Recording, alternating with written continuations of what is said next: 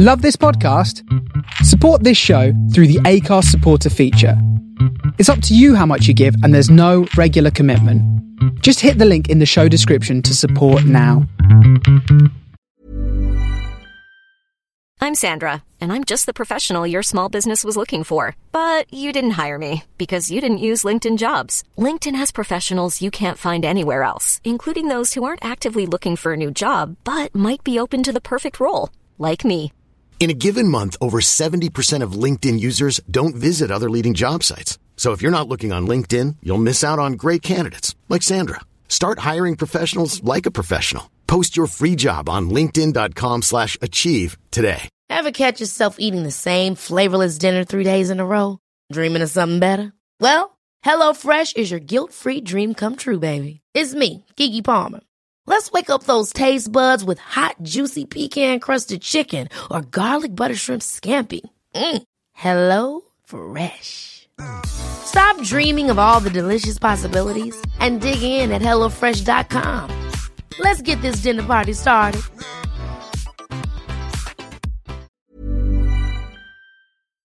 Welcome to Starship Sofa, part of the District of Wonders network, featuring Tales to Terrify and the all-new Far-Fetched Fables.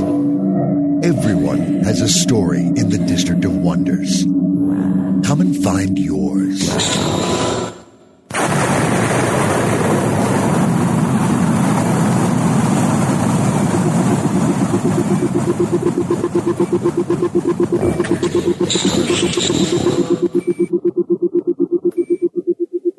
This is the Starship Sofa. Everybody, welcome, hello, and welcome to show 423. I am your host, Tony C. Smith. Hello, everyone. I hope everyone is fine and dandy. And let's not say that we get out, we don't believe in this Valentine's. I hope we've had a fantastic Valentine's weekend. Me? Well, we went to Beamish Museum, which wa- and like a little hotel as well which was just fantastic. Beamish Museum over here in the northeast of England, it's like well, it is. It's stepping back in time to you know anywhere between the kind of early 1900s, 1940s, 1930s. Just a, a remarkable place. And if anyone wants to come over, have a look on my Facebook page, and you can see the photographs there. And the funny thing is, you know, there was a school in there which just was, you know, what I went to when I was a little tot as well. And it was just quite strange. Yeah, not the 1940s. But, God, man, it's rather strange, rather strange indeed. So I hope you've had a lovely weekend and don't say you don't believe in it because it's love's the most beautiful thing in the world, man. I'll tell you what's coming in today's show. First up is Amy H. Sturgis with Looking Back at Genre History. Then we have Flight of the Kikaeon by Kary English. Then right at the end, not right at the end, then we have Poetry Planet by our very own Diane Severson. That is all coming in today's show. I do hope you will stick around and enjoy it. So we will jump straight in with Looking Back at Genre History. Ames! Hello, ladies and gentlemen. It's time for another look back on genre history. As I record this, we are in the throes of the X-Files revival. I just wanted to remind everyone that way back on episode 37, I contributed a segment that celebrated the X-Files and in particular traced the literary ancestors of agents Mulder and Scully. So I wanted to point that out for those of you who have, like I have, slept since then. Just to remind you that if you're in the mood for a bit of X-Files genre talk, that segment is there on episode 37. But today, what I'd like to do is talk about the forthcoming 1941 Retro Hugo Awards. Those awards will be given at the upcoming WorldCon, also Mid-America Con 2, which will be held in August in Kansas City, Missouri. I will be there. I'll be part of the programming. I hope that some of you will be there as well. If you are, please do say hello. There are few things better than members of the Starship Sofa family getting to meet face to face. So at this Worldcon, there will of course be the regular Hugo Awards for fiction from this past year. But there will also be the Retro Hugo Awards in a separate ceremony, which I understand will be a swing event in full period style. The Retro Hugo Awards are given to recognize works that should have been recognized by the Hugo Awards, but for one reason or another weren't because the Worldcon for that year didn't happen. In this case, the Retro Hugo Awards will be taking the place of the Hugo Awards ceremony that would have occurred in 1941 if, in fact, there had been a Worldcon in 1941. But the war intervened and Worldcon was not held that year. So this year, we can make sure that the best works from 1940 are no longer overlooked and do receive their proper awards. And you don't have to be an attending member of Worldcon this year to nominate works or vote for them. You can also be a supporting member, which gives you the same rights of nomination and voting, but simply means that you won't be attending Worldcon in person.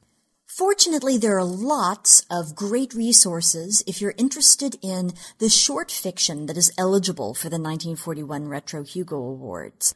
Some of those works are now in the public domain, and some of the great folks who are working with Mid America Con 2, this year's 74th Worldcon, have gone to the trouble of putting together a number, I think we're up to eight, of collections of those public domain stories in various ebook formats for free download. So if you Google eligible short fiction for the 1941 Retro Hugo Awards, you'll find uh, various resources where you can find those stories posted online and you can find the downloadable ebook collections. Great resources there. Now, some of the other works are not in the public domain, but you can also find online a variety of resources that tell you the best collections to buy.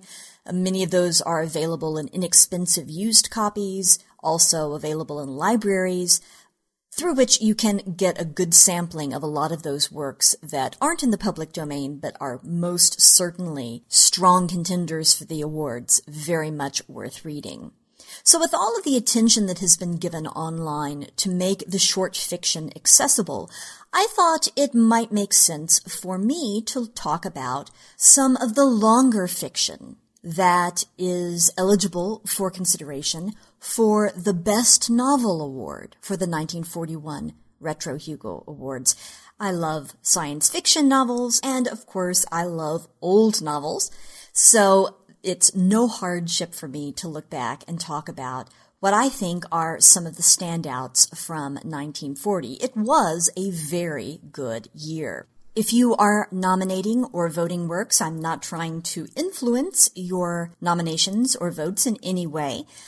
I just thought it would be fun and potentially helpful to talk about a number of the works that are eligible, many of which may be familiar to Starship Sofa listeners and some of which might be considered a bit more obscure. And I certainly hope that this will be interesting even for those of you who are not participating in the nomination or voting process. So let's start with some obvious contenders. I think one that is very likely to show up as a finalist is The Ill-Made Knight by English author T.H. White. Uh, these days, you can find that as the third part of The Once and Future King. And this installment in the Arthurian cycle deals particularly with Lancelot and his relationships with Arthur, Guinevere, and Elaine.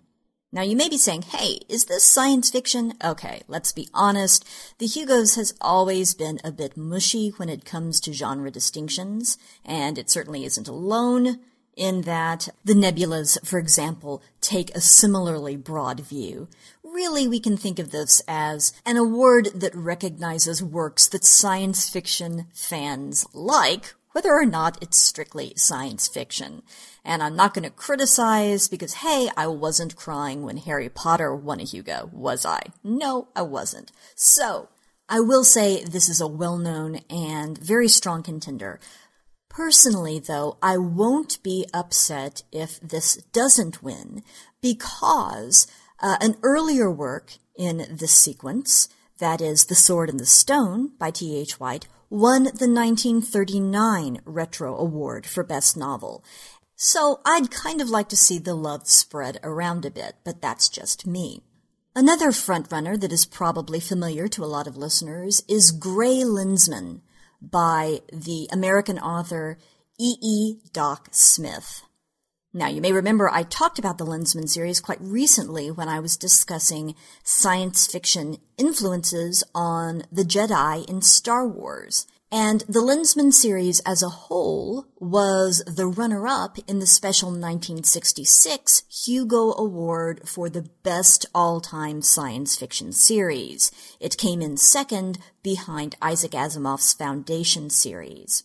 When the Lensman series became books, Grey Lensman was the fourth, published after Triplanetary, First Lensman, and Galactic Patrol and it was published in book form in 1951. But it originally debuted in Astounding Stories in serial format between October 1939 and January 1940. This is the second of the Lensman series to focus on the adventures of unattached Lensman extraordinaire Kimball Kinnison, and a number of the critics and scholars who study pulp SF with their heroes and villains and space battles and crazy aliens suggest that Grey Lensman is the best of the Lensman series. Grey Lensman, like T.H. White's Ill-Made Knight, is available from Audible as an unabridged audiobook. Another work you may be familiar with, certainly it deserves to be read and remembered for a long time, is The Pathbreaking Slan by A.E. Van Vogt. And it was that Canadian born author's very first novel, and probably still his best known. It follows the Slans. They are basically evolved human beings. Their supposed creator, Samuel Lann, is how they get the name Slan. And these super people are uh, smarter, they are superior in strength, they have incredible stamina and nerves, and they're psychic. They can read minds. The rest of humanity, of course, hates and fears them. Some critics say that the persecution of the Slans by regular humans is essentially a commentary on the way that the Jews were treated in Nazi Germany. But it also sort of twists the idea because it turns out there really is a worldwide conspiracy and Slans really are sort of in charge. Uh, as we find out in the novel, and that sort of plays on the anti-Semitic propaganda coming out of places like Nazi Germany at the time. There's some interesting character work in the novel, but ultimately it's a big ideas kind of work because if the characters don't solve the issues that they are facing, not only will there be in the short term genocide, but in the long term, quite possibly, the implosion of all of humanity. The book also had some really fun impacts on the science fiction community. Very quickly, the slogan, fans are slans, came about, uh, suggesting, of course, that uh, we fans are more intelligent and imaginative than mere mundanes, and of course, we're persecuted by those who don't understand us as well. And in the 40s, if you heard of a place called a Slan Shack, well, that was a hangout for science fiction fans. It was a safe place. It was a place where you could go to be understood and protected by one of your own. Slan was included in the SF Masterworks series and is widely available in used book format as well, and it's also available on Audible as an audiobook. I would be shocked, shocked I say, if Slan is not a finalist for the award. I have many more works to talk about, so clearly this is going to be a two-parter. But I think I'd like to wrap up by talking about the work that frankly is going to be at the top of my nominations list. And if you haven't read it, I highly, highly recommend that you do so. And that is Kallocain by the Swedish author Karin Boye. and that is spelled K-A-L-L-O-C-A-I-N,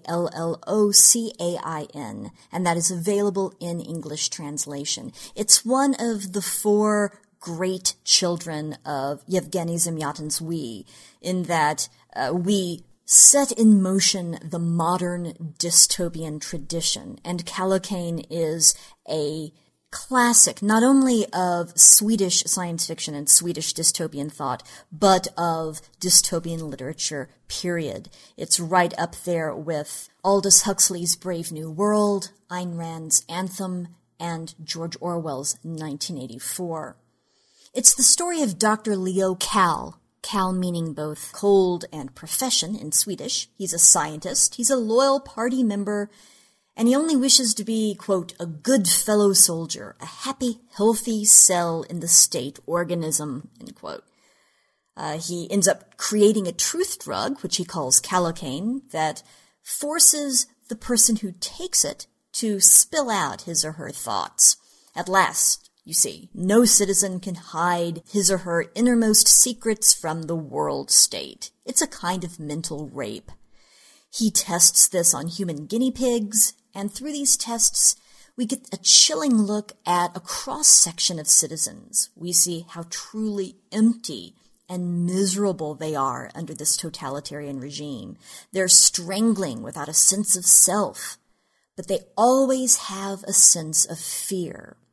And Kall persuades the state police just how useful it could be to use this drug as a tool. But as he further explores into the human psyche, he becomes aware that he himself has two attachments, two relationships that confound what should be his soul attachment, his, his connection to the world state.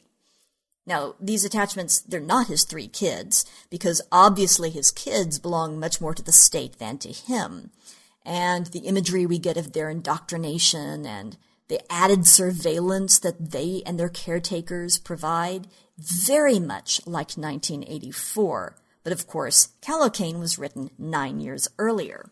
One of his attachments is to his wife, Linda, whom he loves, and who he finds out is, well, miserable. And the other is attachment to his colleague, rival, immediate supervisor, friend, Edo Rissen. Rissen is humane, and we find out romantically linked to Linda, and casual and permissive, and his traits make him not a good citizen. He says, no fellow soldier over 40 can have a clear conscience, which is why history and memory are the enemies of the state. Our protagonist grows increasingly paranoid. He's caught up in this web of suspicion. Is it, is it for him? Is it for Linda? Is it for Rissen? And ultimately he brings about the arrest and trial of Rissen. He force feeds Kallocain to Linda and he discovers there's a higher communion than that between the citizen and the state. As I say, it anticipates a lot of 1984. It is a dark, haunting, poetic work. And I'm spending just a bit more time on it because it may be less familiar to you than others. It's been translated into many languages, including English. It was filmed in Sweden in 1981, and then it would go on to become the main influence on the movie Equilibrium, starring Christian Bale, Taye Diggs, and Sean Bean in 2002. I have found it online. I'm not certain of the legality of the places I've found it, so I will say it's uh, apparently there, but it's also available in paperback format, and it's very much worth spending time with. As, in fact, are all of the classics that I have discussed in this segment. I think it's safe to say that these are some of the better known works, some of the expected frontrunners for the Retro Hugo Award for 1941 Best Novel. But there are many others to talk about, and I intend to bring up some of those, some of which are lesser known in part two of my look at these books that are eligible for the award. And I thank you for enabling me uh, in my quest to go back and read, or in some cases reread, some of these great novels because I'm having a fantastic time. And I will look forward to joining you with part two with a look at other great novels written in 1940 when we return again soon to look back into genre history. Thank you. There you go. Now make a date in your calendar because Amy's already given us part two, so I have that already. So looking forward to that. Ames, thank you so much. Next up is the main fiction, and it is Flight of the Kikaeon by Kary English. I'll give you a little heads up about Kary. This story actually originally appeared in Galaxy Edge magazine. Kary English is a Writers of the Future winner and a Hugo nominee whose work has appeared in Daily Science Fiction, Writers of the Future Volume 31 and Galaxy Edge. Kary grew up in a snowy Midwest and she avoided siblings and frostbite by reading books after a book in a warm corner behind a recliner chair. She blames her one and only high school detention on Douglas Adams, whose Hitchhiker's Guide to the Galaxy made her laugh out loud while reading behind the geometry textbook. Go on eh, there, Kary.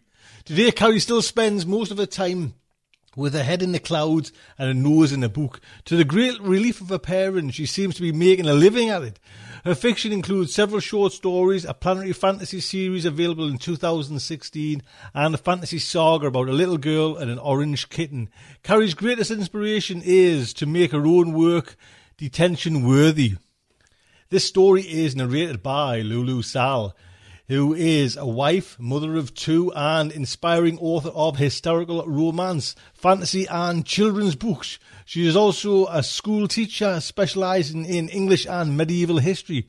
She somehow manages to speak both Arabic and English. Her narration credits so far include Robin Hobb, Cat Rambo, Kim Stanley Robinson, and Karen Lord. She lives in Australia. Sydney, Australia, and reads far too many big books and eats far too much chocolate. and uh, yes, we know, yes. Our very own Jeremy Szal. That's his mum. That's mum. So, the Starship Sofa is very proud to present Flight of the Kikaeon by Kary English. Read by Lulu Szal. The alien skies of Jana 4 stretched above me, infinite as time itself. This is day 647 since Kikaeon's departure, but no one will come for me because no one knows I am missing. Well, no one but Kara. It is an hour before dawn, and I am standing on the beach fantasizing about bread, dreaming about the warm, yeasty aroma, the crisp surrender of the crust under my teeth, and the yielding whiteness inside. I imagine dinner rolls torn in half and filled with melting butter then licking my fingers to dab runaway crumbs from the tablecloth. Pungent sourdough, crusty baguettes, small, sweet loaves dark with molasses. I turn over a lump of seaweed to reveal sand fleas bigger than my thumb. I've learned to crack their shells with my teeth and suck out the insides. They are cold, slimy, and nothing like bread. When the sandflies are gone, I slurp down some of the velvet kelp fronds grumbling over the fishy stink. I spit grains of sand and look to the sky. The edge of the horizon grows an incandescent pink against a cloudless indigo heaven. I shield my eyes with my hand. My once manicured fingernails are splitting and caked with grime after my breakfast. The coming heat warms my palm, and my eyes water in anticipation of the harsh light. The planet's twin suns will rise soon, and I must return to my cave to wait for the next dark. On the sandbar, some four hundred metres distant, the Kikaeon's looted air skiff lies mired like a mastodon in a tar pit. Squinting into the foredawn, I turned away from the water's edge. My bare feet leave footprints where the sand is wet, then shallow craters where it's dry. The trail ahead of me is hard to see in the grey light, but my feet know every rock and root from two years of nightly pilgrimage. I gave the tissue sample to Mate Kara seven years ago. With that amount of time to plan, you'd think I might have done a better job.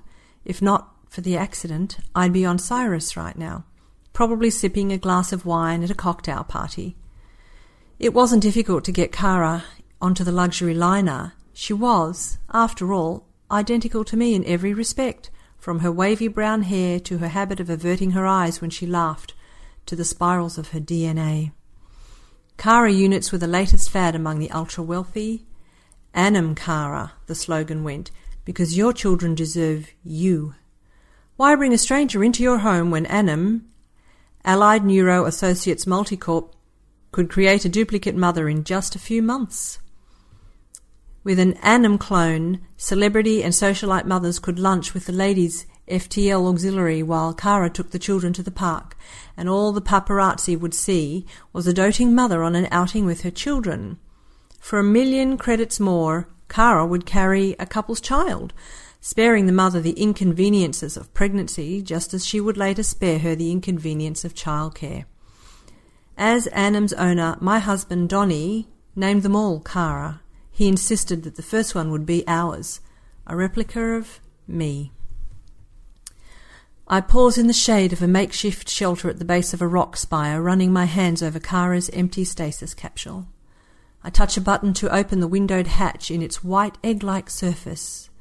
The repulsors couldn't handle the steep climb into Die Smuggler's Cave, but I am glad I kept it intact. Early on, I considered cannibalizing the upholstery, tubing, and other components, but sentimentality stayed my hand. Cara was delivered to us in that capsule, her naked body curled fetally around a four month belly, and locked in a sleep like state that Donny and I could start or end with a spoken command. Cara gave birth to our daughter Emmeline five months later. The secret to Kara wasn't just cloning, but an embedded neuralink that ensured obedience and a pleasant demeanour. The companion memory module allowed the mother to share Kara's experiences almost as if she'd been there. Most children couldn't tell Kara apart from their own mothers, a feature designed to remedy the problem of undignified attachment to the hired help. Kara and the real mother would never be seen together, but these logistics were no impediment to a client base accustomed to shielded limos and staff who disappeared into the servants' wing. I climbed into the capsule padded seat to flip switches, scan readouts, and check every inch of wire and tubing. I can still smell Kara's scent, lavender soap, and baby lotion. My hands complete their task even though my thoughts are elsewhere. No leaks, no bubbles, connections tight, all parameters within tolerance. Climbing out again, I caress the padding where Kara's head used to lie. It shames me now, but I hated her for the first two years of her life. Donny took special delight in beating me while Kara was pregnant. After all, he'd sneered, it wasn't like he could hurt the baby. Later, after Emmy was born, when Donny's temper rendered me unfit for polite society, it was Kara who appeared on Donny's arm, with bouncing baby Emmeline held in sweet domesticity on her hip. I knew I'd need money, lots of it, to disappear with Emmy. Donny's reach was long, and without an escape plan in place, divorce was a ticket to a tragic accident or an unmarked grave. Fake receivables, nested holding companies, offshore accounts. With a company as large as Anam, it wasn't difficult to siphon off what I needed. I kept it to a tickle, but I invested that trickle in five years later. I was ready to make my move. By the time I reached the mouth of Yuna's cave, the second sun has fully risen. I breathe in the moist scent as the dew evaporates. My eyes adjust in the cave's entrance. It looks much as it did when I first saw it. A small, sleeping platform, that's for making the brilliant purple dye from the whelks on the rocks below. A few tools and a case of rations. Empty now, but full when I'd arrived. There used to be rolls of cloth, dyed and undyed, waiting for Eunice and Mitai to carry them back to the skiff, back to Kikaeon and Tashi station. There I used for clothing to pad the sleeping platform and to make bright the shelter I'd constructed over Cara's stasis capsule. I'd expected the purple to fade under the bite of the double suns, but somehow the colour only deepened. I fashioned one of the lengths into a rope for tomorrow I wrap it round me and head for the sleeping platform. Its softness against my skin comforts me. The cave is cool and dark. It smells of rock and water. I have seventeen hours before sunset, and I've chosen to spend them reliving Kara's memories and perhaps a few of my own. A blink of my eyes brings up the retinal interface of the Neuralink I've tagged with my favourite memories so they're easy to find. In the first one, Kara bakes cookies with Emmy, teaching her to break the eggs without getting shell in the batter. A smile plumps my cheeks when the two begin sneaking bites from the bowl. Emmy flicks a morsel of dough at Kara. The ensuing cookie dough and tickle fight reduces them both to gasping laughter on the floor. Their laughter floods my system with endorphins, a rush of happiness that nearly stops my breath. The Neuralink syncs my biochemistry to readings from the memory. We added vasopressin in the final round of testing because it makes the memory seem real. I give in to the illusion because it allows me to feel the ghost of Emmy's ribs under my fingers when Kara tickles her. Kara ruffles Emmy's hair and kisses her cheek gritty with butter and sugar. If I close my eyes and inhale, I can smell the vanilla extract. When this memory ends, I click through to the next, losing myself in a state more vivid than dreams. Kara was a puzzle to me at first, shy and nervous in my presence, but stealing adoring glances when she thought I wasn't looking. I told myself it was just the Neuralink manipulating her neurotransmitters, oxytocin for bonding serotonin, GABA, and dopamine for mood. Kara worked so hard to please that my heart softened toward her against my will. Kara loved Emmy with every fibre of her being. It showed in her smile, in the way she held out a single finger for Emmy's chubby fist to grasp when the two walked in the park. Yet I dismissed her feelings for me as ghosts in the machine, meaningless accidents of her biochemistry. Can a neurotransmitter compel love? It makes no sense to me now, but I believed it at the time. Donny must have spent a fortune in bribes to persuade the Food and Drug Authority that Kara's sentience was illusory, an artifact of the mother's consciousness amplified through the Neuralink. Home movies and tissue grown in the lab, he'd said, no more intelligence than an organ transplant. Legally speaking, Kara was intellectual property with no identiscan and no status as a person. It was Donny who suggested the verse cruise. Time dilation meant we'd be gone for two years Earth time. I couldn't believe he'd leave Annam for that long. Friends of ours had gone, so I assumed it was a status thing. You leave on a six month cruise, and when you return, tanned and relaxed, your investments have had more than two years to mature. Donny wanted to leave Emmy and Kara behind. He said he'd wanted the cruise to be just the two of us, a chance to heal and reconnect. I refused. I didn't trust him, and I couldn't imagine leaving Emmy for that long. We fought about it bitterly. Looking back, I should have suspected, should have noticed that something was different. It was the first fight where Donny gave in instead of securing my acquiescence with his fists. What I didn't know was that his capitulation meant he decided to have Kara recycled. Two weeks before our departure, Donny ordered her into the stasis capsule to be returned to Annam. There was a childcare on the ship, and with us gone for two years, he treated Kara like one more thing to be boxed up and put in storage. She came to me, weeping. Lydia, Lydia, he's sending me back.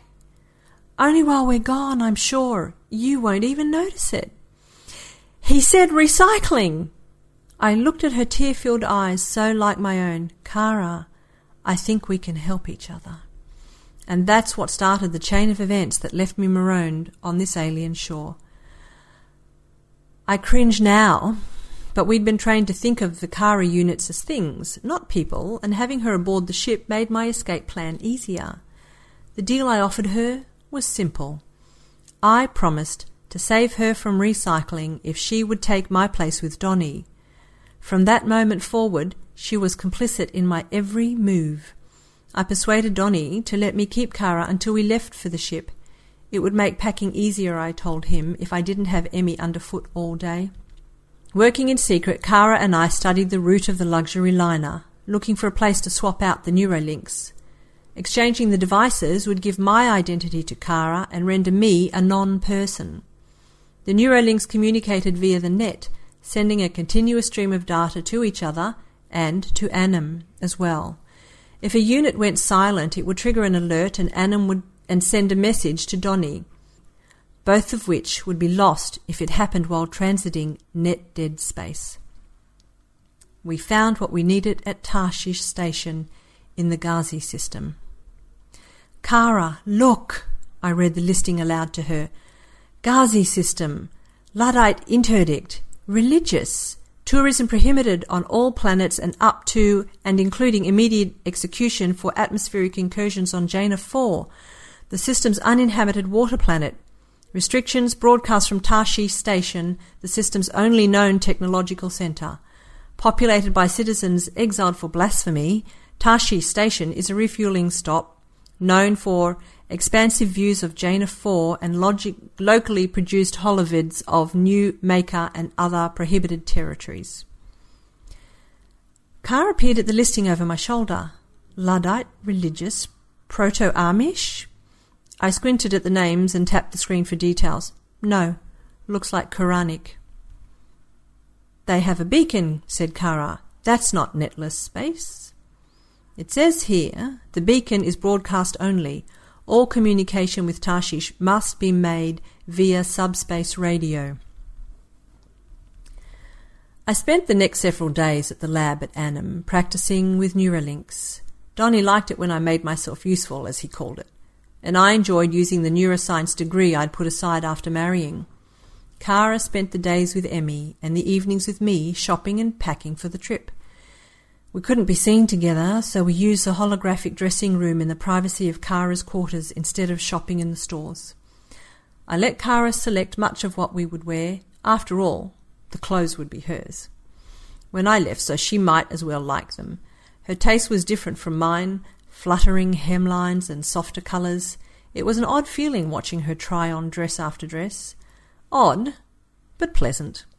It reminded me of sleepovers and shopping with my mother as a child. It was the happiest I'd felt in years.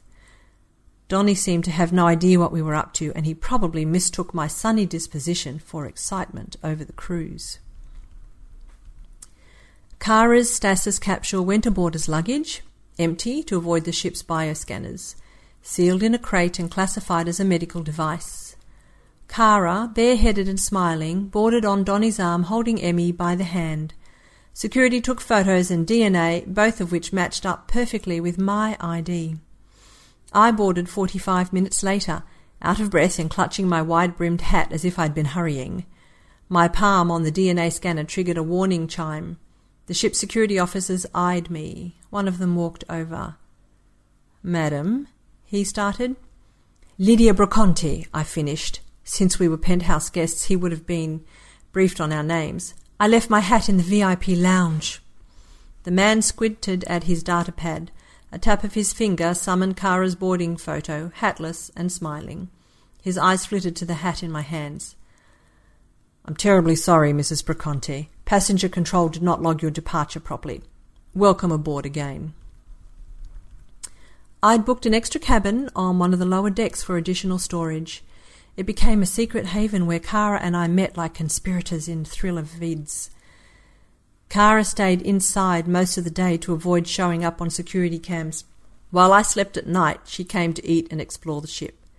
At her request, I stayed hidden in the cabin myself every so often so she would have time with Emmy. I still hadn't decided what to do about Emmy. I couldn't bear the thought of leaving her with Donny, but a nagging thought had been building in the back of my head. It gnawed at me every time I saw Emmy through Kara's Neuralink. What if the best person to take care of Emmy was Kara?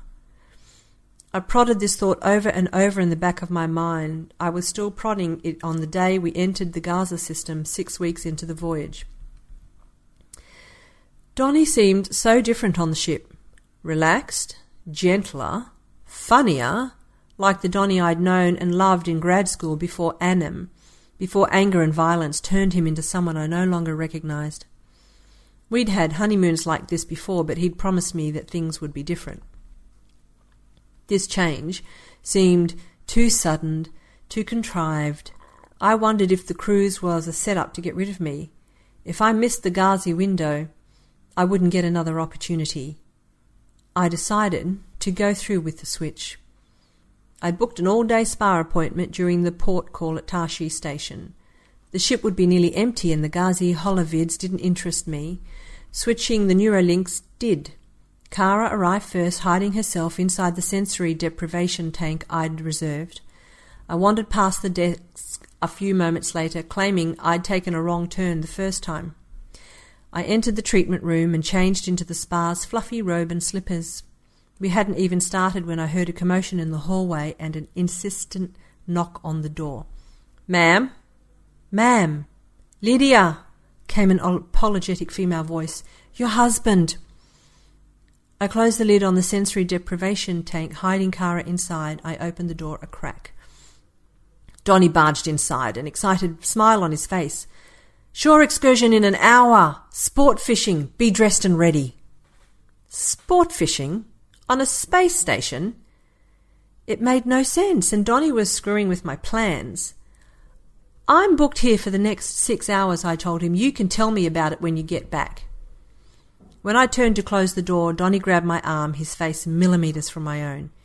You're my done wife, and you'll do. Donny blinked and shook himself. His fingers loosened on my arm. He took a halting breath, then continued. It's a surprise, Lydia, for you. Please join me? He leaned in to kiss my cheek, but I pulled away and closed the door between us. I breathed in slowly. It was an old habit, counting each breath until the trembling stopped. One. Down the hall I could hear him telling the spa girls to rebook me. Two. I rubbed my arm gingerly, pressing where his fingers had been, tender, but no bruises. This time. Three. The latch on the seat step tank clicked and the lid raised by a tiny fraction. I pushed it closed again. Four. A hesitant knock at the door. A timid voice asked if ma'am was free on Wednesday. Five. Wednesday's fine, I called. I'll be out as soon as I change. The steadiness of my voice surprised me. I locked the door and popped the latch on the tank. Kara sat up, soundlessly waiting. She looked at me, wide eyed, struggling on the point of tears. She reached out abortively as if to console me. I waved her back, and she hugged her knees to her chest. I might even have smiled. The shaking was gone, but my mind raced. One hour, sport fishing. What to do about Kara? We switched the Neurolinks. Now that I'd had the security codes, it was quicker than I'd expected. I wonder if I'd feel different. There was something, but I didn't have time to ponder it. While we fussed with identical buttons and zippers, I relayed my plan. She couldn't be seen aboard the ship while I was allegedly on a shore excursion. She'd have to come with us. I toyed with sending her in my place, but of course I couldn't be seen either. She would have to travel in the stasis capsule, and I'd have to send it ahead as luggage. I assured her she would she could stay awake. I even gave her the unit's remote as security. I thumbed the comlink for our cabin steward and ordered container number 23 delivered to my dressing room immediately. There wasn't enough time to stagger our departure by more than a few minutes. I went first, dressed in my original clothing and faking a conversation with Donny on my smart com. Kara followed a moment later, wrapped in a bathrobe, her feet in slippers, hair in a towel, and a mask of green goop covering her face. Thirty minutes later, Kara was safely ensconced in the stasis unit, Emmy was in the ship's children's club, and I was dressed and ready for my sport fishing surprise. When Donny and I stepped off the gangway and cleared the docking tube, men in long robes crowded around us, hawking jewellery, purple cloth, and holovids. They plucked at our sleeves, thrusting their wares at us. Lady, lady, you come see, see Mecca, very safe. Sir, my ship, my ship best. Liahu give you many sons. Ship? Why would we need a ship to watch holovids? I clung to Donny, feeling alien and vulnerable in my shorts and boat shoes. Donny shoved the sellers away. Yunus! Where with Yunus? One of the men spat. He gabbled short syllables in his own language and his face rendered them a curse. A boy tugged on Donny's shirt. Sir, I take you. Yunus this way. The boy led us through the crowd, slipping like a ferret through the narrow maze of market stalls. He kept his grip on Donny's sleeve. We had to half jog to keep up. After a few turns, the press of humanity thinned, giving way to echoing metal hallways punctuated by airlocks and docking tubes. The man who waited near one of the tubes was ancient, his brown face creased like old leather under the swath of cloth that wrapped his head. His gaze flickered to my bare legs, delivering a rebuke that stung no less for being wordless. The boy tugged on Donny again. This Mitai, Yunus father. The urchin bowed quickly, grabbing a proffered coin from Mitai before retreating into the echoing halls. The old man sized Donny up, extending one gnarled palm. See Maka, lady?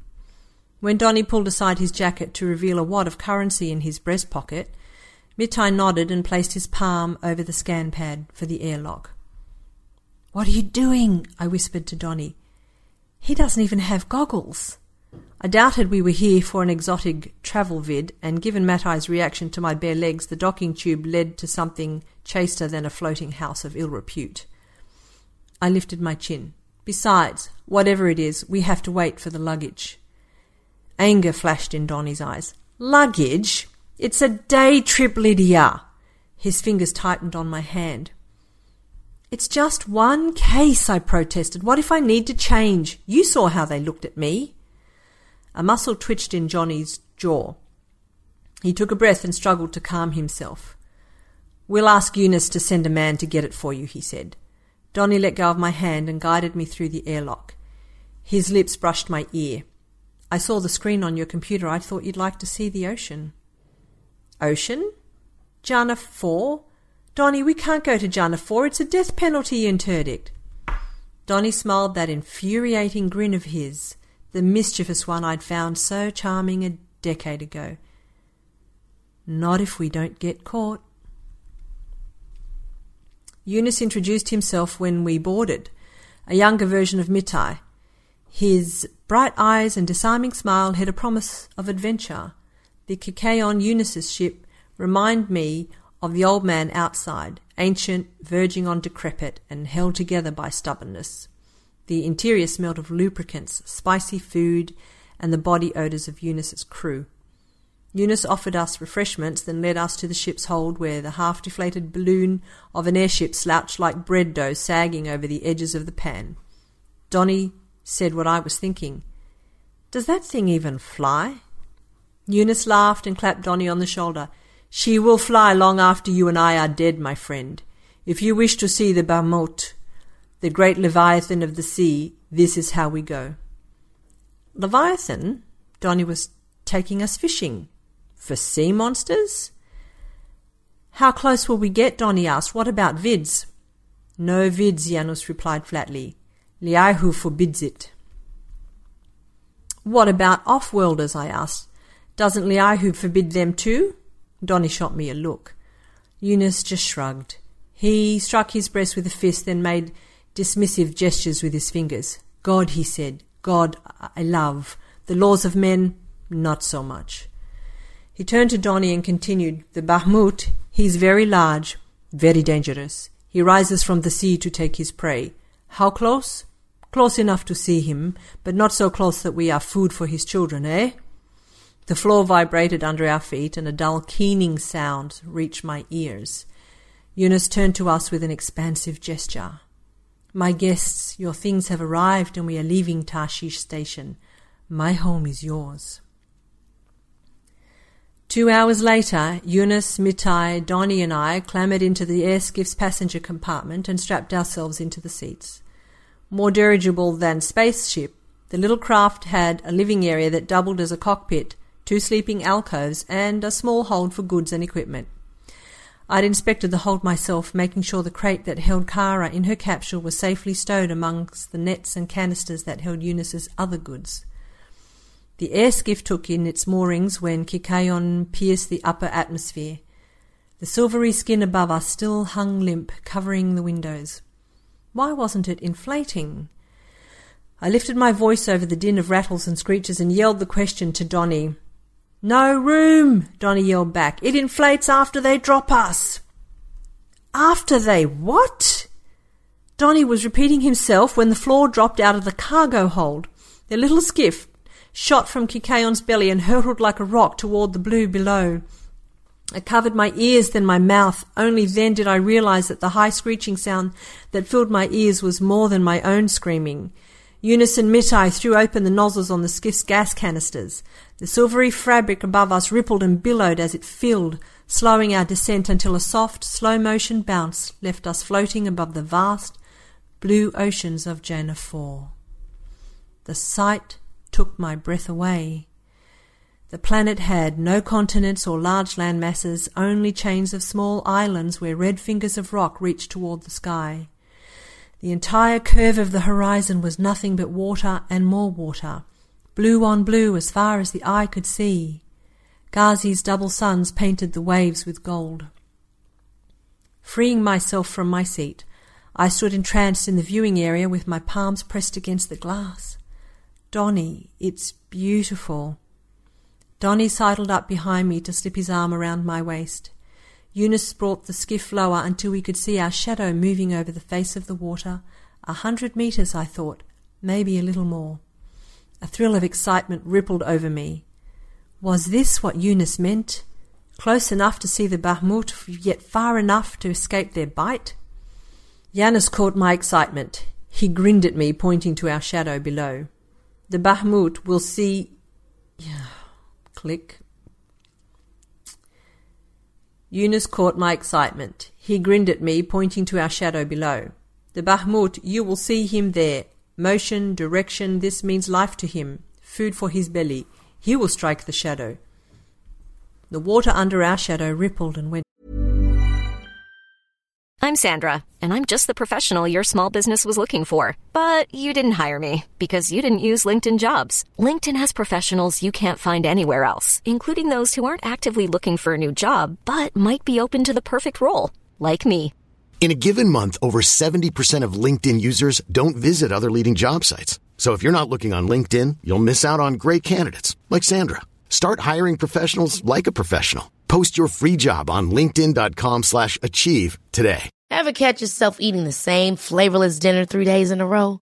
Dreaming of something better? Well, HelloFresh is your guilt-free dream come true, baby. It's me, Keke Palmer.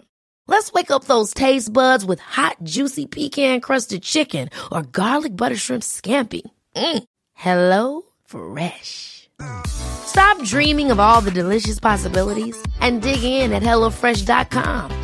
Let's get this dinner party started. Millions of people have lost weight with personalized plans from Noom, like Evan, who can't stand salads and still lost 50 pounds. Salads, generally, for most people, are the easy button, right? For me, that wasn't an option. I never really was a salad guy. That's just not who I am. But Noom worked for me. Get your personalized plan today at Noom.com. Real Noom user compensated to provide their story. In four weeks, the typical Noom user can expect to lose one to two pounds per week. Individual results may vary. Still. The ripple returned, joined by a second disturbance several feet away. The water boiled and heaved, white frothing, tipping the waves as something immense moved beneath the surface. My hands had grown sweaty, so I wiped them against my shorts without taking my eyes from the window. Yunus left the helm to stand beside me, teaching me to read serpent sign in the water below. Donny moved closer to the controls to watch from a different angle. There were three serpents now, maybe four, though none had breached the surface of the water. Then one rolling coil lifted clear of the waves. Turquoise changed to purple when the iridescent scales shimmered in the sun. I clapped my hands like a child, my mouth agape. A second coil followed the first, ruby scaled and thicker than an oil drum. I saw flash of emerald green, then a shimmer of black. Soon the water below was a great writhing mass of glistening serpents, hundreds of them. Each one could have swallowed a man whole. Are there always so many? I asked. It is a nest, Yunus replied. A nest? These are babies? Yunus nodded. Donny watched me from a few feet away, leaning against the control panel and smiling. The skiff's shadow had grown steadily larger until it covered the entire pod of baby sea monsters. I was so absorbed in the spectacle that I didn't notice until we were close enough that I could see individual scales and trace the line of slime covered spines along each jeweled back. A large wave lifted the tangle of serpents, startling the young Bahmut. The water churned in an angry froth, the babies scattered and plunged beneath the sea. Yunus lunged for Donny and knocked him away from the helm. Fool, he cried. Up, up, the mother comes! The skiff shuddered when he dropped ballast and threw open the valves for the gas. The water below us rose in white-capped peaks. A shimmer of green flashed beneath the surface, a shimmer so large the skiff could have landed on it. Yunus strained against the controls. He shouted orders to Mitai as the little craft rocked to one side. I grabbed for the rail, unable to look away from the water below. I judged our distance at fifty metres and rising. The serpent's massive head skimmed under the surface of the waves. Water blurred her form. I marvelled at the vivid shades of turquoise and sea green that mottled her sides. Her nose lifted above the waters. Her head rose from the sea until it was level with the ship. Sea foam dripped from her spines. She could have taken the skiff in two bites. I stared into alien eyes, slitted with a mother's rage. Her great mouth opened. Row upon row of glistening teeth framed a moor of seashell pink. Her strike was too fast to see a blur of motion and sound that shook the glass and rattled the skiff. She snapped us in her jaws and slammed the skiff to one side, then the other. Then she spat us out and drove beneath the waves to shield her young. The deck pitched beneath my feet. Donny and I slid down the floor until we crashed into the back wall. I crawled to the window where flapping shreds of silver confirmed my fear. She'd hulled the balloon. Yunus and Mitai manned the controls. They drove the crippled skiff toward shallower water. A rock spire loomed in the distance and a yellow strip of sand curving like a chameleon's tongue in front of it. Life jackets? None. I held on to Donny's instead. The impact when we hit drove the breath from my lungs. Moonrise over the ocean of Jana Fall was the most beautiful thing I'd ever seen. The night was balmy, and Tarshish, nearly full, threw a cascade of silver ribbons over the surface of the waves. I wiggled my bare toes into the sand. When I'd left the crippled skiff, Mitai and Yunus had their heads together over an array of scattered charts and equipment. The skiff's walls were too close around me and the air outside too free. If it was the last moonrise I'd ever see, I wanted to savour it. I heard Donny's footsteps padding over the sand behind me. I'd hoped to savour this moonrise alone, but like so many other things in my life, it wasn't to be. He sat down beside me, barefoot, khaki trousers cuffed to his calves as if this were any moonlit walk on any beach. Mind if I join you? he asked. I minded, but kept my head down and said nothing. This isn't how I planned it, he said, twisting a bottle into the sand between us. I recognized the vintage. It was the same sweet honey wine we'd shared the night he proposed. I just wanted you to see them up close. You looked so happy, so alive. He showed me his other hand, the stem of two glasses laced between his fingers. Join me? I risked a quick look into his eyes. My breath caught as what I saw sadness, regret, and something that might have been longing. He poured two glasses and handed me one. I'll get us out of this lid, don't worry. Yunus has a camp in a cave on the island. He nodded toward the distant rock formation. They use it to harvest whelks to make their dyes. Yunus and I will cross over in a few hours to set a beacon from the spire. A beacon? Can't they radio? Donny shook his head. No radio. Tarshish will hear it. Kikaeon can't land on water. We'll have to get above the surface, somewhere she can hover without attracting those monsters. I wanted to protest, to defend the mother for protecting her young, but I knew better than to start a fight. We sipped our wine in silence. 4.7 is a lot of money, Lyd. Donny named the exact amount I'd siphoned from Annam's account. I lunged away, spilling the honey wine. Donny caught my wrist and pulled me back. One. My world tilted until the silver tipped waves ran up and down instead of sideways. Donny eased me into the sand next to him. Please, Lyd, just listen. Two. Donny pulled my hand to the side of his head, running my fingers through the hair behind his ear. I felt a familiar shape there, hard against his skin. A neurolink. Three. It took me a while to get it right. His thumb caressed my fingers. The neurolink Lyd. We fixed depression. We fixed Alzheimer's. We made Kara. I knew we could fix this. Fix me. Four. I tried without it Lyd. I saw Jamie every day for six months, he said, naming the therapist from our failed attempts at marriage counselling. When I couldn't do it on my own, she helped me tune the settings. Five. So you decide.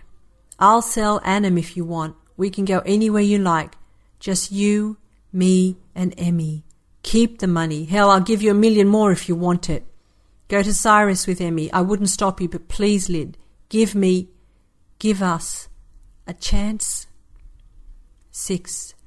Donny pulled me close, stroking my hair with gentle hands until I lost count. Perhaps his words were no more than promises under an inconstant moon. But there on the alien sands, in a world hidden from life and time, we found in each other a place that felt like home.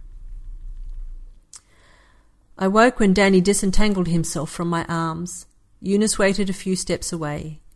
When the moon set and dawn not yet come, this was the darkest hour the greatest chance of reaching Kikaeon by flare or beacon without attracting the Bahmut. I closed my eyes against Donny's chest. Why does it have to be you? I whispered. Mitai is too old to climb the spire. I promise I'll come back for you. Yunus cracked open the survival kit, a round barrel with white ridged sides. He tossed several small items onto the sand rations, emergency blanket, and a flare gun. Yunus wasn't interested in these. What he wanted was a crumpled mass of grey material, a life raft. He popped a latch, yanked a cord.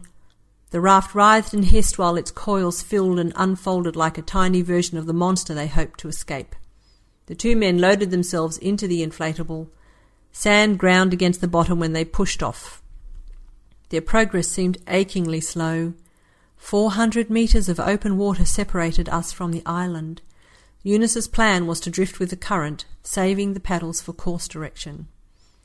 We knew they were in trouble as soon as they pushed off. The current in the channel ran parallel to the shore. Unchecked, it could carry the raft past the small island and into the open ocean beyond. The blade of Yunus's paddle glowed like a pale flame against the obsidian sea. A flame quenched while Eunice trailed it behind the boat, changing the direction of the raft instead of urging it forward. Mitai came to stand beside me, murmuring unintelligible prayers at my side. The raft passed the midpoint of the journey. Hope rose in my chest. I clenched my fist against my mouth, my thumbs pressing into my lips as we watched. Then Donny's shout reached us over the water. The paddles bit deeply into the wave as the men pulled for shore. Bahmut, Mitai whispered. My scream joined Mitai's ululating cry when the back of the beast broke the beauty of the waves Undulating coils rippled through the water, spines erect and glistening. The monster's back dwarfed the raft, a whale to their krill. For the tiniest moment, we thought they might make it, might reach the safety of sand and shallow water. Then the behemoth's head rose from the sea. Its great maw opened with a spray of shimmering drops, framing the spire on the distant island like a lance against the monster's throat. The Bahmut took men and boat in one fierce snap of jaws and then plunged into the depths. Mitai pounded his fist rhythmically against his chest, keening with the thudding of his grief. In his other hand, his dagger carved stripes of mourning into his flesh. I felt nothing, numbness, an absent, static, filled void that left me unable to think or move. The grey of dawn was creeping into the sky when Mitai touched my arm. Lady, his ancient voice was little more than a broken whisper. Lady, suns come, we go. Lydia, I said, my name is Lydia. The man stared at me, I stared back. His shirt hung in bloody ribbons, both cloth and skin scored with thin parallel gashes, then laid over with bruising. His fingers plucked at the remains of his shirt. For Yunus, he said, pounding the hilt of his dagger against his bloodied chest. His mouth worked until it wrapped itself around the unfamiliar syllables of my name. Le la dua? It was close enough, so I nodded. Lydia. La Dua. He fell to his knees, laughing and sobbing together as tears raced down his sun-creased cheeks. La Dua, La Lia Duaba. I backed away from this strange display, certain the man had gone mad. Lady La you stay. Mitai pushed himself upright, swayed, and then steadied himself to explain. He gestured to the heavens. Liahu, his word for God. That much I understood.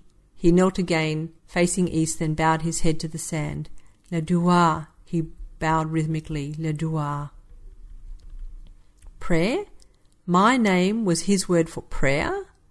Mitai rose. He beckoned me close, tipping my face toward the pinking dawn while he pointed. A single flashing star moved across the heavens. Kikaeon, he said. Not a star. His ship. Mitai pressed the flare gun into my hands. The sky grew brighter, but maybe, just maybe, there were a few final moments for the flare to be seen. Le Dua, Mitai tugged reverently at my sleeve, urging me to kneel beside him in the sand. Liahu, Le Dua. We prayed together. Mitai cupped his hands around mine, and we lifted the flare gun to the sky. I squeezed the trigger once, twice. Two graceful trails lifted into the dawn above us prayers for two lives on the sands of a forbidden shore. Liahu Abba, we whispered together. Satisfied, Mitai patted my shoulder as if I were a small child, waving me toward the ship. Suns come. Sleep. I did sleep that day, but not until I'd seen Takara. The stasis capsule protected her from the worst of the crash. Both she and it were unharmed. I pulled her from the stasis unit and held her tight against me. I didn't have to say a word. She'd seen it all through the Neuralink. Mitai's pounding woke me several hours later. I closed my eyes, but I could hear him rummaging through the skiff's wreckage. When dusk gave way to full dark, he laid his creation on the sand. He'd fashioned a small balloon from fabric sliced from the airship's sides. The silver sheath stretched limply across the sand, seeming far too small to support the weight of one person, much less two. My laughter was bitter on my lips. I knew it would never lift three. There was no basket, but Mitai had fashioned a double harness. With a pidgin of words and gestures, he explained that this would lift us into the sky ahead of Kikaeon's arrival. If we could get high enough above the lunging bite of Bahamut, the Kikaon would pluck us from the air. Mitai demonstrated the harness, the air masks, and the gas canister, ensuring that I could use them if I had to. He tapped his chronometer and held up two fingers. Two hours. We would rendezvous with Kikaeon in two hours. Kara watched through the Neuralink. I could feel her there on the edge of my thoughts. We spent those two hours together, Kara and I, talking like old friends, like sisters, I told her Annam was hers to keep or sell as she pleased. She tried to argue with me, insisting that I should go, or that she would send rescuers from the ship from Tarshish. I held firm. The Neuralink no longer compelled her to obedience, but terror, hero worship, and years of habit amounted to much the same thing. Tarshish might look the other way for dye smuggling and illegal tourism so long as the right people were paid and nobody made trouble. Even a missing tourist could be covered up if Kara played it right. But an illegal clone demanding a rescue mission in the interdict zone? That was trouble of the highest order. That kind of trouble would get people killed. When the dark hour came, it was Kara who met Mitai on the sand. Kara who let herself be strapped into the harness opposite him. I'd expected the ascent to be slow, a leisurely upward drift, but it wasn't. The canister opened with a wrenching squeal. The balloon shot upward, yanking Kara and Mitai off their feet. It dragged them tumbling over the sand before it whipped them into the sky. I stayed out of sight, hidden in the wreckage of the skiff. Kara's heartbeat pounded against my ribs. Mitai pressed against her in the harness, smelled of blood and sweat. Maybe she didn't understand, or maybe the reality didn't hit home until she saw the crippled airship shrinking on the sandbar below. Wind and terror whipped her hair across her face and left wet tracks on my cheeks. One arm stretched back to me while she rocketed upward, A single word from her lips and burned into my consciousness through the Neuralink. Mother! I felt the lurch when the Kikaeon hooked the balloon. I fought Kara's vertigo, swinging in the harness as Mitai crew reeled them in. The Kikaeon faded to a tiny point in the sky, then disappeared entirely, leaving me standing alone in the ruined airship. Without the net, the Neuralink's range was only a few miles, so I lost Kara in the humid haze over the vast blue ocean. Mother. The word jangled around in my head. Is that what I was to her? I closed my eyes against a spinning sensation that had nothing to do with Kara's skyward flight. I staggered from the corpse of the airship. The silver sands turned treacherous under my feet, and I pitched to the ground like a fisherman's catch. Grief shook me. Grief for Emmy, for Kara, for Yunus, and yes, for Donny. My fist pounded furrows that filled again as soon as I made them. Sand abraded my elbows, caked my lips, crunched between my teeth. Finally, when exhaustion came, I lay still and silent, smelling salt, hot sand, and feeling the persistent sting of sun on my exposed skin. I crawled back to the ruined skiff and slept. I woke at dusk, feeling stiff, sore, and throat parched. I pillaged the ship's storage lockers for water and rations. I ate with my feet in the sand, staring over the chasm of blue water that separated me from the island. Yunus's voice played in my head, warning me about symmetry, shadows, and patterns. Life, he'd said, is direction. The Bahmut know this, and they strike no direction, no life, and the Bahmut allows it to pass. It took me three night day cycles to prepare. I scavenged the hulk of the skiff for food, water, nets and knives, and swaths of fabric cut from the airship's skin.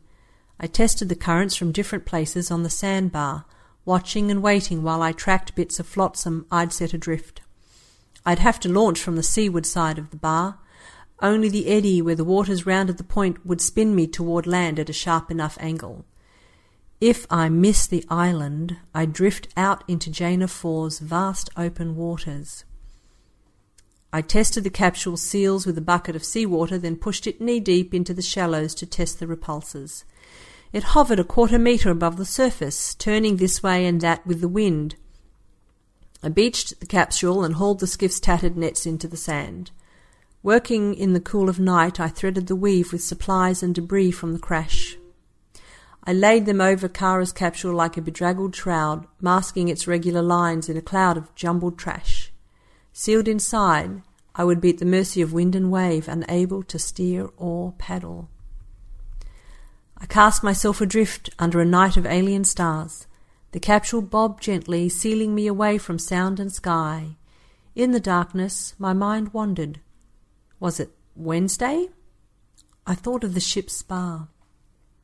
Amy would be mourning the loss of her father, held safe in the arms of the only mother she'd ever known.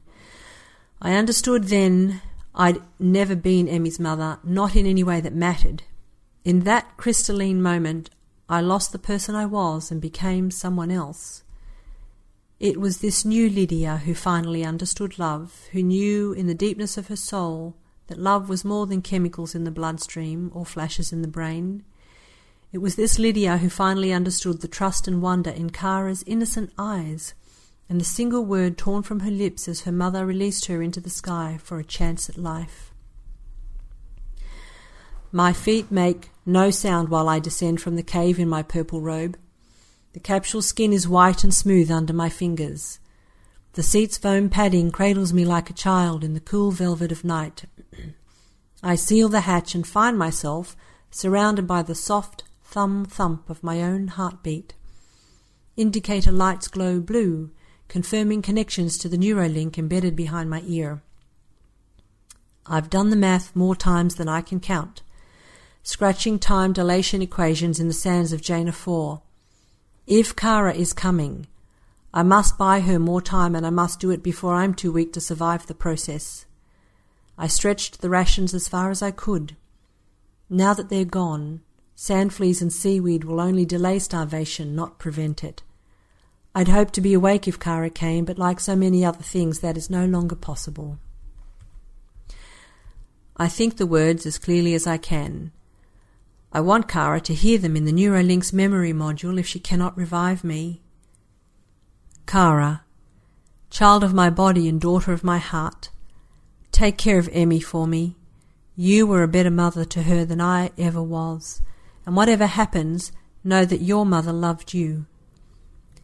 Satisfied, I speak the words that Donny had ordered of Kara all those months ago. Computer, identify Neuralink. A mechanized voice recites Kara's unit identification number and asks if I wish to proceed. I lean back into the cushions, holding the image of Emmy and Kara firmly in my mind. Initiate stasis. A floating sensation lifts me into the indigo night when I close my eyes, I can smell vanilla extract.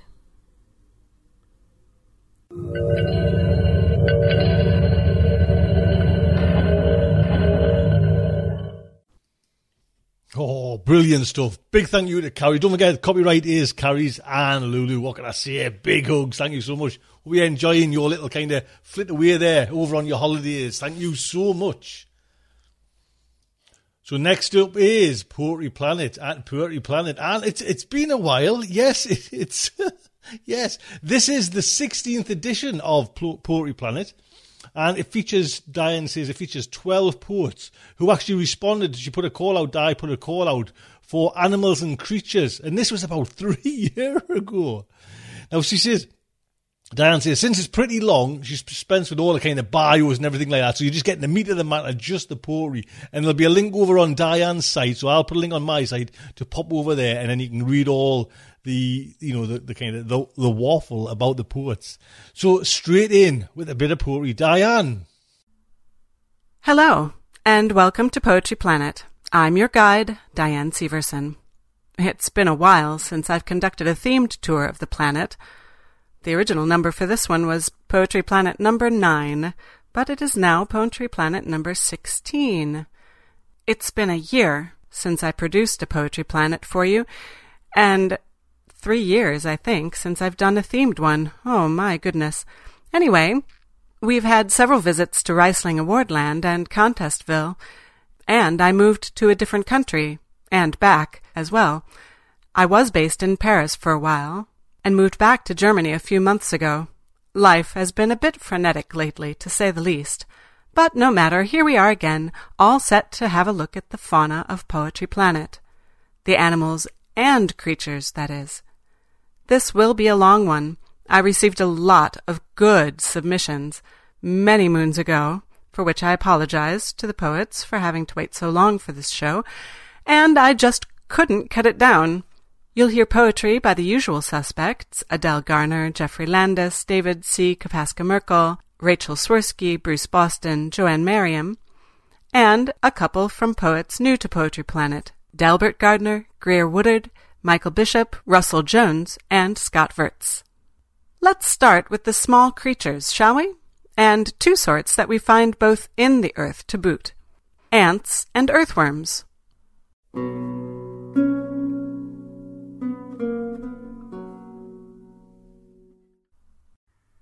The Ant Swap by Russell Jones. I bend an ear to your sound, put my knees in the dirt, offer my orifices to you like doorways and dictionaries. Aunt, a quick trek, and I hope you'll find, like a tongue's first flirt with noise, enough voice to speak to me in antennas and eyes. I say, the stone, the stone, through the grass, dirt, dirt, stick and then the heat of sugar, the prized melting flesh of roadkill. You say, the sky, the sky, through the atmosphere, stratosphere, and then the heat of stars, the prized melting flesh of my cosmos.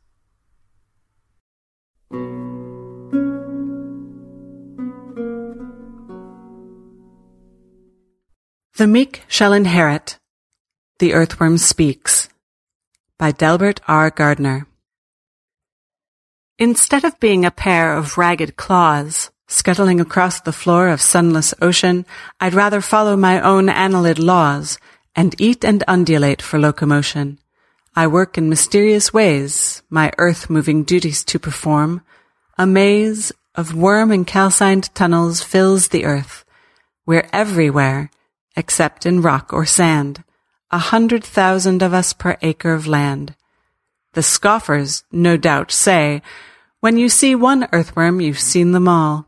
There's hardly room for individuality. Ah well, what do the scoffers know?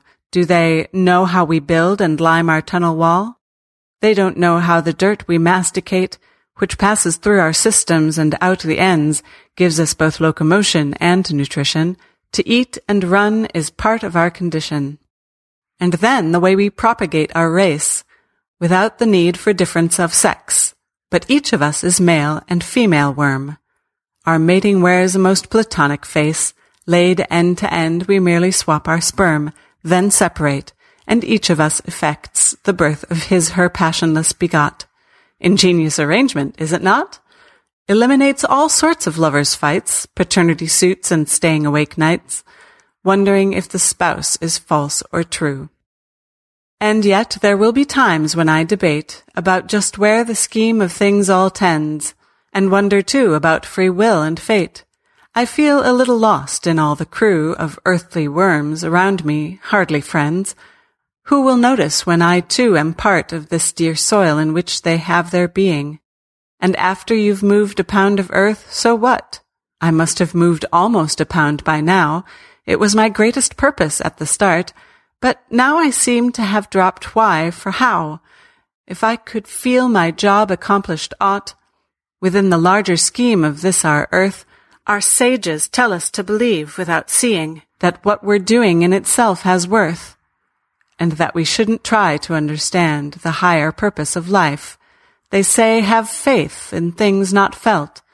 Beyond our mazy land of dirt and moisture, there's another kind of world depending on ours in many ways, incomprehensible to earthworm mind. Ah well, then, let it be. Let's do our job and some day we may see.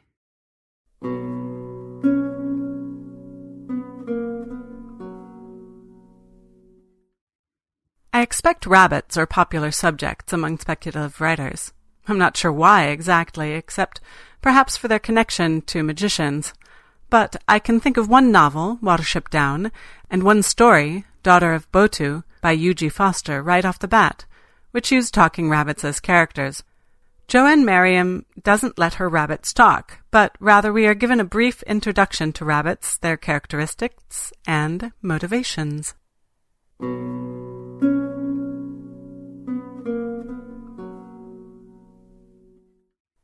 Magic Rabbits by Joanne Merriam, after Gwendolyn MacEwen's Magic Cats. A baby rabbit is a kit for making more baby rabbits. Most rabbits do not celebrate their pasts or futures. Rather, they are extremely righteous about food and fucking. Domesticated rabbits see their cages as dukedoms. They hold grudges for everything. They avoid getting wet. Rabbits cannot vomit. Rabbits, on the whole, are reluctant to read poetry. Rabbits have no costumes, although some love clever, ambitious, dramatic productions. They break dance when they're happy. Rabbits recognize three breeds of rabbits up ears, down ears, and crazy legs. Rabbit philosophy is based on the fact that they can see everywhere but directly in front of their faces. Their patron saint is called Watches Borders. When rabbits decide to die, they become humdrum, silent among invisible mockingbirds. Of course, all rabbits go to heaven it's impossible for them to sin.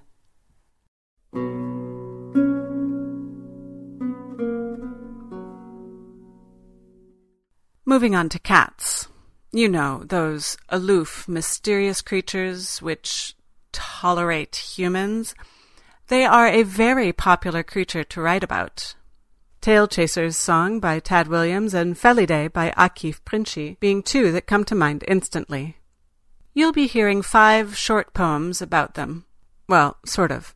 Adele Gardner and Greer Woodard's poems are both first person narratives describing what a cat is doing, thinking, feeling. Geoffrey Landis's poem, Tree, ruminates on crossing a cat with a tree for a better pet. David Kopaska-Merkel's cat is quite the usual cat, but it has interesting encounters of the Lovecraftian sort. And Mary Turzillo's Invisible Cat is a delightful rhyming poem with a refrain.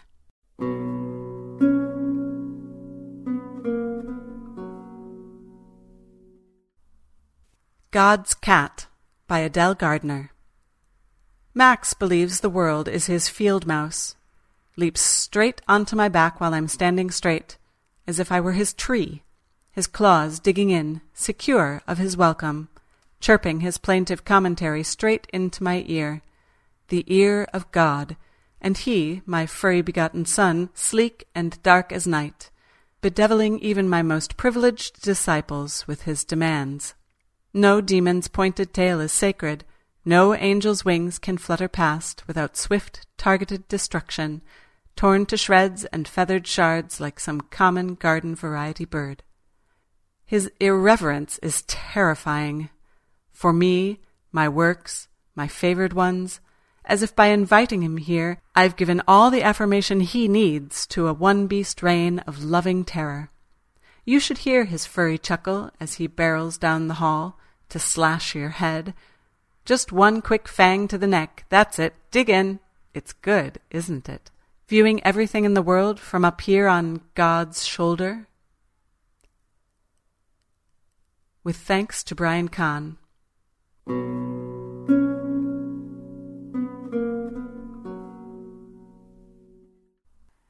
Far From Home by Greer Woodard. On nanobot posts from my cat's ear, it sends me images of distant earth, the sound of wind, the chill of rain, the smell of homemade stew. I turn my longing into words and watch them tread across my screen on cyber feet as soft as silken paws. I send the bot my forward view and wonder if an alphabet of stars treads through my cat's dreams.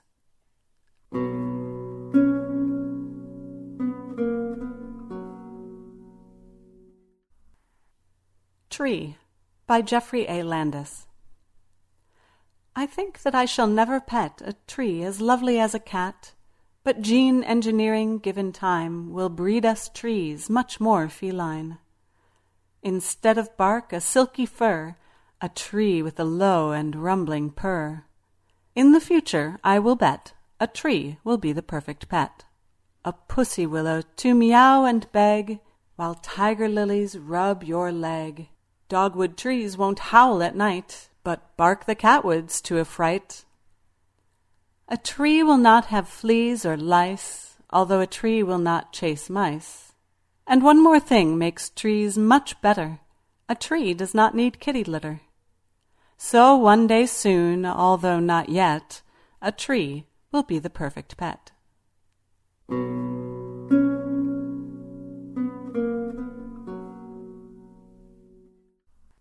Orpheus in Ulthar in Newan by David C. Kopaska-Merkel.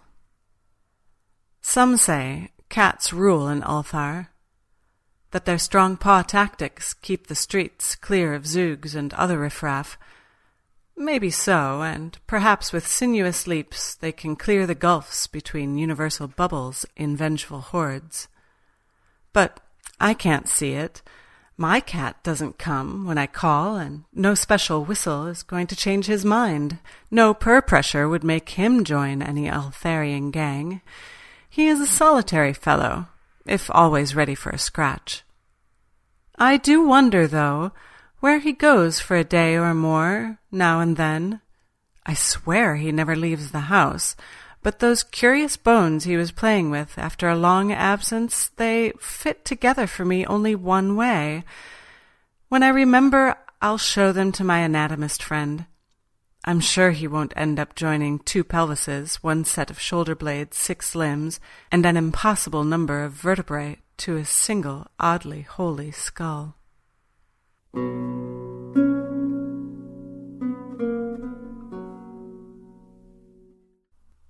Invisible Cat by Mary Turzillo. He's invisible, phantasmagorical, ectoplasmical, half draconical. He's all that, invisible cat.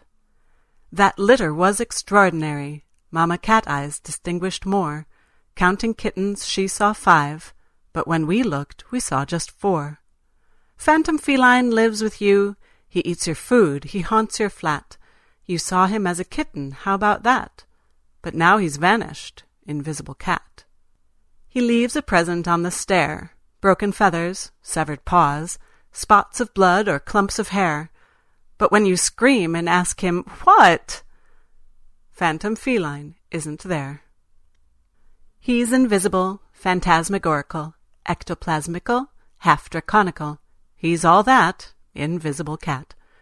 Far from ordinary, 'cause he suddenly appears, gives you a coronary. First his whiskers, then his ears, just as quick he disappears. Rumors of his hijinks here and there, a mousy squeak, a doggy bark, someone saw him slinking through the park. He's a phantom, he's a ghost, he only comes out in the dark. In your sleep you feel his weight, he settles on your feet or chest, won't let you move, won't let you rest. He's there in darkness all night long, but turn the light on and he's gone. He's invisible, phantasmagorical, ectoplasmical, half draconical. He's all that invisible cat.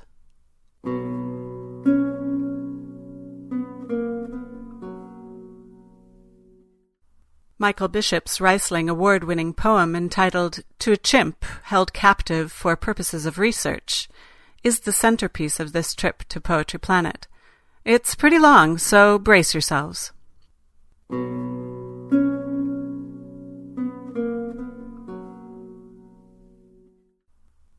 To a Chimp Held Captive for Purposes of Research by Michael Bishop.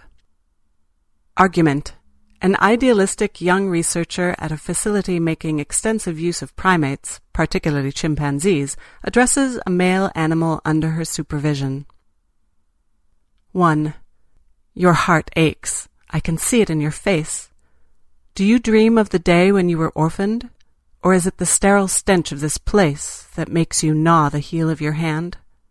Either, I think, would be reason enough to etch that pitiable expression on your wretched, rubbery, man-like mast. It must also be tough, having to contend with our compassion, the feckless ways we take ourselves to task. 2. Eleven years ago they shot your mother from a tree-top, and down she came with you, astride her shaggy back, just another silent Zeno for our surgical zoo. They tore you wide-eyed from her warm body, a terrific wench only lead could tame, loveliest coin of your lost pongid wealth. Yes, it does seem odd we sanctify such ruthlessness in the name of our superior species' right to health. 3. And then, of course, the funk of the cages, the deadening wages of quarantine, the drug-fogged hours, virtual ages, while we test what our tinkerings must mean. Little wonder, then, that you wear your gloom like the hair shirt of a saint, a threadbare mantilla of regret, a monkish frock. Still, I'd like to assume that we could cure your melancholy stare merely by jimmying a fast-jammed lock. 4. Not likely. Prominent ethnologists warn after long confinement a chimp uncaged solely to stock our research lists becomes, in social terms, a hapless gimp. What simian Guinevere could grapple gracefully with your uncouth gibberings, your taste for crap, your ignorance of sex? Even Eve with her apple would have thought you the saddest of beings, upon whom to bestow a mortal hex. 5. The Interagency Primate Steering Committee of the National Institutes of Health fears your species may be nearing the bourne of countless other bygone brutes. No one comes back from that dolorous state, not dinosaurs or quaggas or dodos, though sometimes we grant you sabbatical sun, expecting you to mate, you coolly disdain to breed in the throes of our own lively race to extinction. 6. The vaccine you gave us for hepatitis B might hearten you a little, or the hope of harvesting from your hemoglobin C a melanoma neutralizing dope. But no, you deeply disturbed prisoner of our devotion to our research roles, you'd rather we determine why you grieve, put our heads together, and ask if apes have apprehensive souls. That, however, we simply don't believe. 7. Or perhaps I do. I've heard your high screech carry through the antiseptic cell block, like the cry of one called upon to preach rebellion to his shy, phlegmatic flock. And I've trembled to think, not that you would really pull down these God-forsaken tears, but that you do possess an upward yearning spirit that might have stood in the same nearness to mine as Shakespeare's, given but love and hypnosis-led learning. 8. Idiocy! You were born for torment, not the presiding role at Sunday Mass, the lifting of a bleeding heart's lament, or your potential mastery of chess. The suffering you abide ennoble all of us, giving a grave, selfless laugh to those who vow our vanities too large. If the dearest foible of our kind is to err on our own behalf, why then to forgive is a chimp's clearest charge. 9. Ah, but do you forgive? Can you forgive?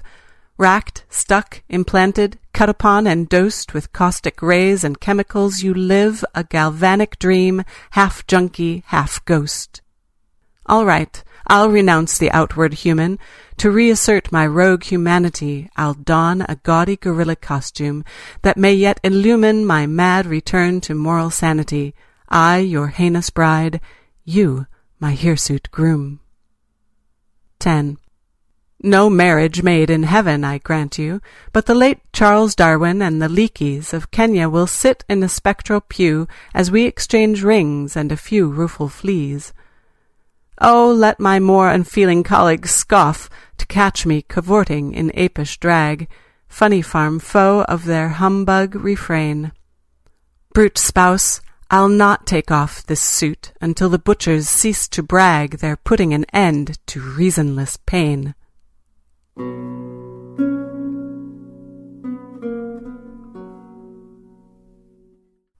So, wait, we haven't been to the sea yet? Well, I bring you Scott Virtes' musings on the creature in the sea.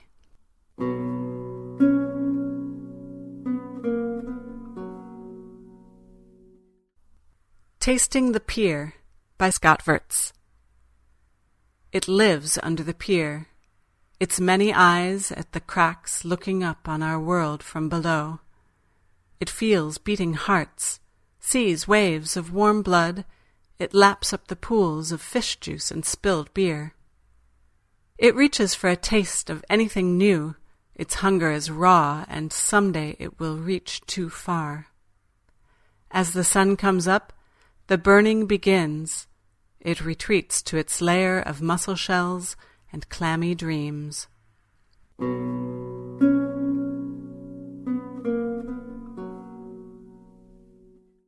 And what would a show about animals and creatures be without dinosaurs and dragons? That is precisely what Rachel Swirsky and Bruce Boston have chosen to write about.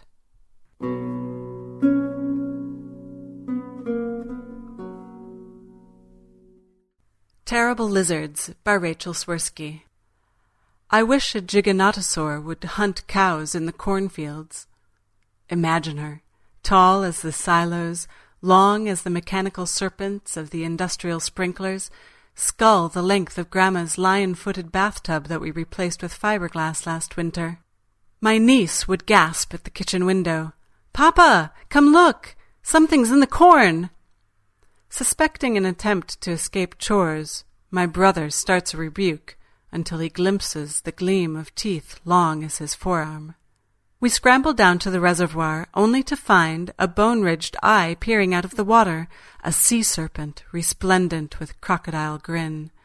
Glaring indifference, the mosasaur snaps a flock of geese down into enormous reptilian jaws. Overhead, the wingspan of a Quetzalcoatlus blocks a passing jet smaller pterodactyls trailing like ducklings in his wake. waiting to scavenge his prey's bloody remnants. We cower in his vast shadow, prehistoric calls filling the air with caws and roars and bellows harmonizing to an ancient melody we recognize in our deepest, primitive DNA, where we remain scrawny rodents trembling in burrows, hoping to escape the notice of Earth's colossal rulers. Humans evolved too late to experience predators that could crush us swiftly and heedlessly without reprisal. Would tyrannosaurs stalking the strip mall parking lot and batting trailers across the highway like children's toys remind us just how small we are? Tiny creatures on a tiny planet orbiting a tiny sun, a fragile and fleeting existence, easily snuffed by claw, tooth, or footstep?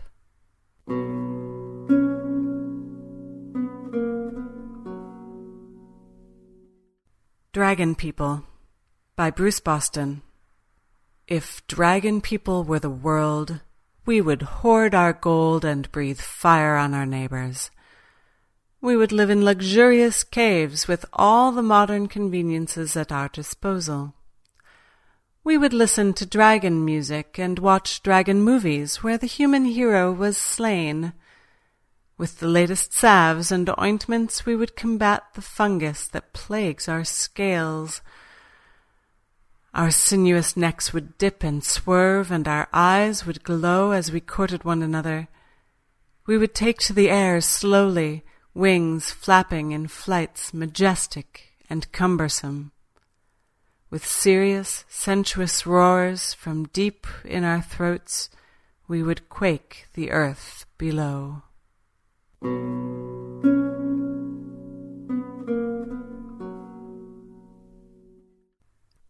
And so we've reached the end of our trip. I hope you enjoyed learning about the sorts of creatures that can be found on Poetry Planet. To be sure, there are countless others that were too elusive for us today, but venture out into the wilds for yourself, and you may catch a glimpse. But be warned.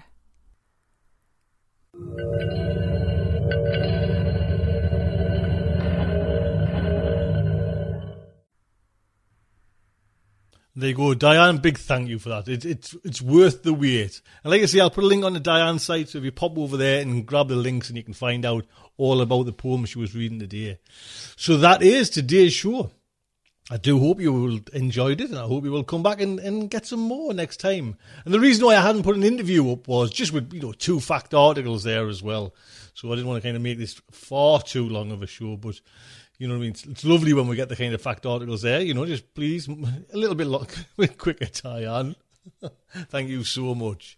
So that, like I say, that is it. I hope you enjoyed it. Thank you so much. Until next week, I would just like to say good night from me.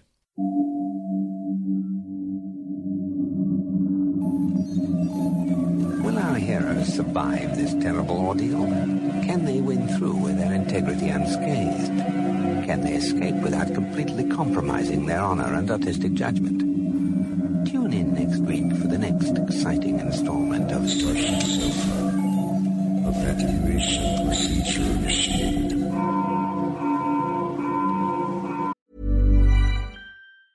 Planning for your next trip?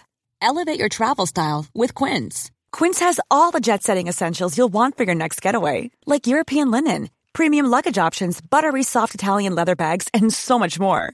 And is all priced at 50 to 80% less than similar brands. Plus, Quince only works with factories that use safe and ethical manufacturing practices.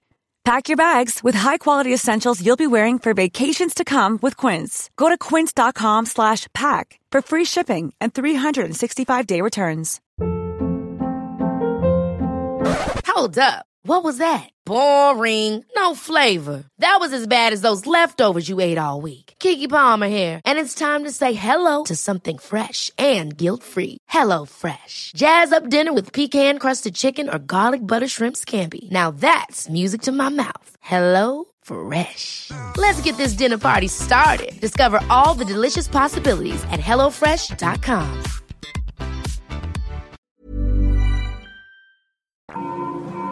Shuttle set for launch. Airlock will be opened in three, two, one. This presentation has been brought to you by the District of Wonders Network, dedicated to podcasting the finest genre fiction. You can learn more about the District of Wonders and their many literary productions at their website, www.districtofwonders.com. Thank you for listening.